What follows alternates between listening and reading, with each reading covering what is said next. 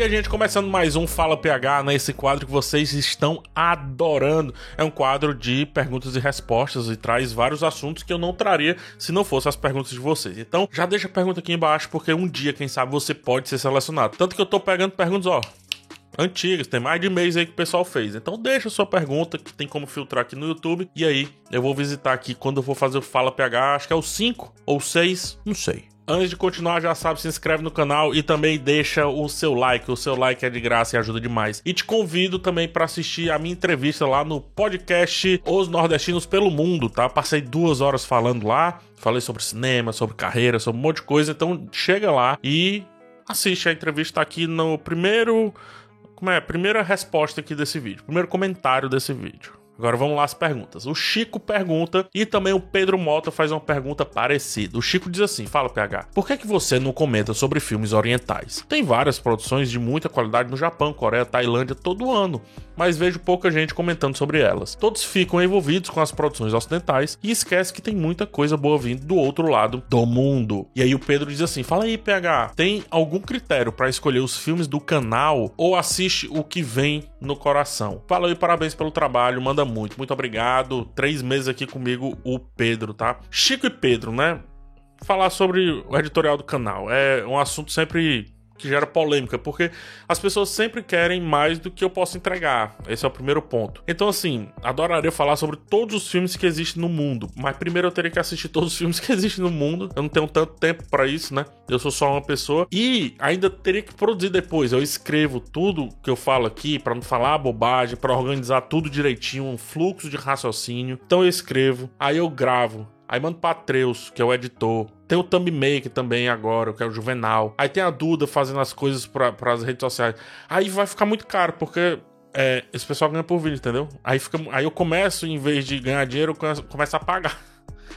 Aí você pergunta assim, tá, PH, mas você fala pouco de filmes orientais. Sim, porque também tem a questão do acesso. Então eu tenho que pensar que esse é um filme que as pessoas vão assistir a minha crítica porque as pessoas já assistiram ao filme ou terão a possibilidade de assistir o filme facilmente, né? Então, como nem todo filme é de fácil acesso, e eu sei que inclusive os melhores filmes que vêm de lá, mal chegam aqui no Brasil, fica complicado eu produzir conteúdo. E aí o Pedro pergunta qual é o critério. Então o critério é isso, assim, é o, o filme ou a série tá de fácil acesso, tem um certo hype, porque senão é, não vai ter visualização. Aí pegar, você faz pelas visualizações sim e não. Uma minoria de vídeos eu posso me dar o luxo de não fazer pensando em visualizações, mas eu tenho que pagar uma turma e tenho que pagar minhas contas também. Então sim, eu também faço por visualização. E mais do que isso, eu faço porque a galera vai assistir. Eu fiz o festival Filme Oriental aqui, eu nem sei se o Chico. Chico, tu assistiu, Chico? Tu assistiu a crítica que eu fiz do Yojimbo? Tu assistiu Sete Samurai? Tu assistiu? O fato é que o pessoal não assiste. Aí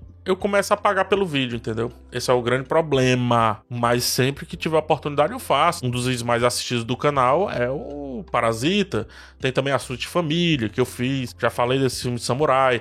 Tem Harakiri, né? São raros, inclusive, os canais que falam tanto de filme oriental como o meu, a não ser se for um canal específico sobre isso, tá? Pode pensar nisso. Rafael Machado pergunta: Salve PH Santos, imitando aí o Afonso. Por que as produções brasileiras não abordam tanto os temas fantásticos, tipo capa e espada, tipo magia? Ou abordam e eu que não vou atrás? Acha que o cinema brasileiro conseguiria adaptar bem o livro A Batalha do Apocalipse do Expor? Então, por que, que o Brasil não, não, fala, não fala tanto de capa e espada? Porque não faz parte da nossa formação enquanto nação né? E aí, por isso, não passa fortemente pela nossa cultura. Isso é uma cultura muito estrangeira. É uma cultura, inclusive, mais europeia do que americana, né? Você pega, por exemplo, ali o, o, Reino Unido, mais especificamente a Inglaterra, por exemplo, mas o Reino Unido como um todo. Eles encomendaram a própria mitologia que passa fortemente pela questão da capa, espada, magia. Magia vem do Merlin, capa, espada vem do, das crônicas arturianas, né? E a formação deles passa por isso. Por isso que eles fazem muito. A, a,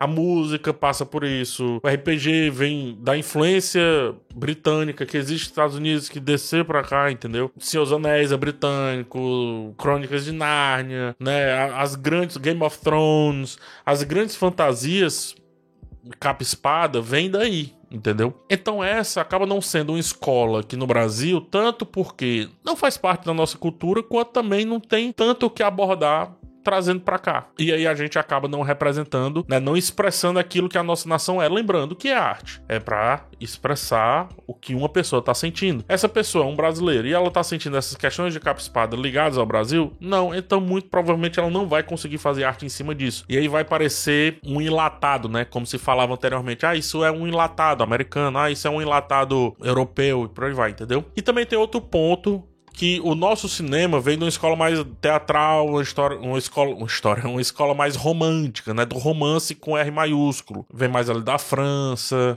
é, se transforma depois da década de 40 para pegar mais essas questões dramáticas, questões sociais, né, discussões que a novela vague, por exemplo, fazia, que são discussões sobre a sociedade, sobre as classes trabalhadoras, como também o realismo italiano faz, faz isso, né? E o Brasil tá mais nessa linha. Sobre a sua última pergunta, o cinema brasileiro conseguiria adaptar bem o livro A Batalha do Apocalipse do Eduardo Spohr? Cara, se tiver dinheiro, sim. Mas por incrível que pareça, eu acho que seria um livro mais bem adaptado, porque quem costumeiramente consegue fazer essa fantasia aí mais capa espada. Então, europeus, né? E também, no caso, americanos. Mas Fernando diz assim: uma pergunta bem objetiva. Quando para você um filme pode ser lento e bom e quando é lento e ruim? Qual o limite que sustenta para ser bom, ruim ou pedante? Tá um pouco difícil aqui, mas eu entendi.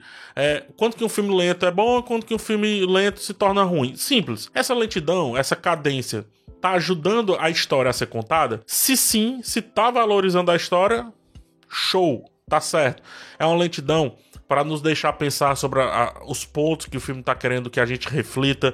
É uma lentidão para que a gente entenda perfeitamente uns vazios ali acolá de uma ou outra cena de um ou outro personagem. É uma lentidão porque o filme é longo e ele precisa trabalhar poucas coisas. Então, show, tá tudo funcionando na narrativa. Agora, se é uma lentidão porque não tem nada para ser trabalhado, aí é maçante, né? Se torna maçante. Então, eu não gosto tanto assim, ah, o filme tá é muito lento, tal. Eu não, eu não gosto, porque isso também é uma percepção muito subjetiva. O que pode ser lento para mim não necessariamente é lento para você. Então, é muito relativo, acaba sendo muito relativo. Eu já vi gente falando tudo ao mesmo tempo, não sei o que, né? Aquele filme lá do multiverso. Muita gente falando que é lento. Eu, gente, então eu eu não sei, eu tô doido. Eu eu tô perturbado, então. Porque isso aqui dali é lento, bicho. Então acho que é muito nisso, assim a cadência do filme está funcionando para a narrativa ser melhor? Sim, então a cadência está perfeita. E isso, seja lento, seja rápido, seja rico seja pobre. Não, tô brincando. Seja rico ou seja rápido, tanto faz, bicho. Tem filme que é super rápido e diz assim, cara, tu não aprofundou em nada. Errou. Então, não é rapidez que traz dinamismo. É, na verdade, o trabalho dos conflitos, as viradas constantes. Mesmo num, num, numa lentidão, numa certa lentidão, numa certa calmaria, o Parasita, por exemplo, é um desses. Mesmo numa certa calmaria, ele vai te entregando visões diferentes da história. Acertadíssimo. Gostoso de assistir, pelo menos para mim. Pablo Miranda. Ele é inscrito aqui comigo há 5 anos, tá? Cara, Pablo, muito obrigado pela fidelidade aqui, cara. De verdade, muito obrigado mesmo. Fala, PH, há algum preconceito entre os críticos para os cinéfilos, ele coloca entre aspas, que entraram nesse mundo por conta de filme de heróis? Polêmica. Cara, eu não posso responder por todos os críticos, né? Obviamente já recebi alguns comentários que se eu colocasse aqui também seria indecoroso, tanto pro lado positivo quanto pro lado negativo. Mas eu posso falar de mim. Para mim, cara, tanto faz de onde a pessoa começou a gostar de filme, sabe? Eu comecei a gostar de filme com Blade Runner e eu não entendi nada de Blade Runner na época, né? E na época, ficção científica era não era esse balaio todo super bem aceito. Meu Deus, amamos ficção científica e tudo mais. Não era, não era. O lance era o filme de drama, né?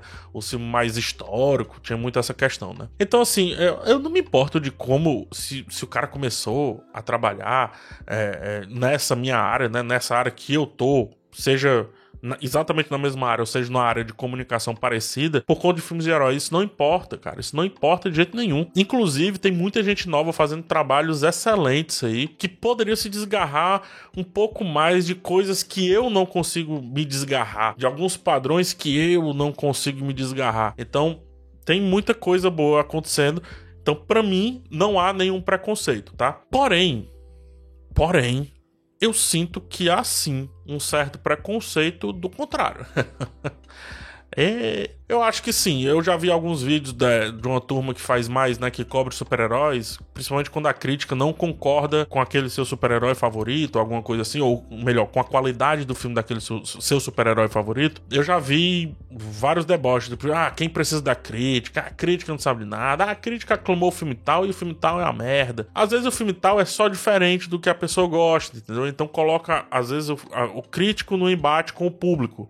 Então, eu vejo que sim, eu já peguei alguns vídeos da pessoa rechaçando a opinião crítica em detrimento à opinião do que eles chamam de especialista nos filmes de quadrinhos. Então, eu já vi muito disso, mas para mim, sinceramente, bicho, faz aí teu rolê, entrega mais vídeo para essa galera, porque a galera gosta, né?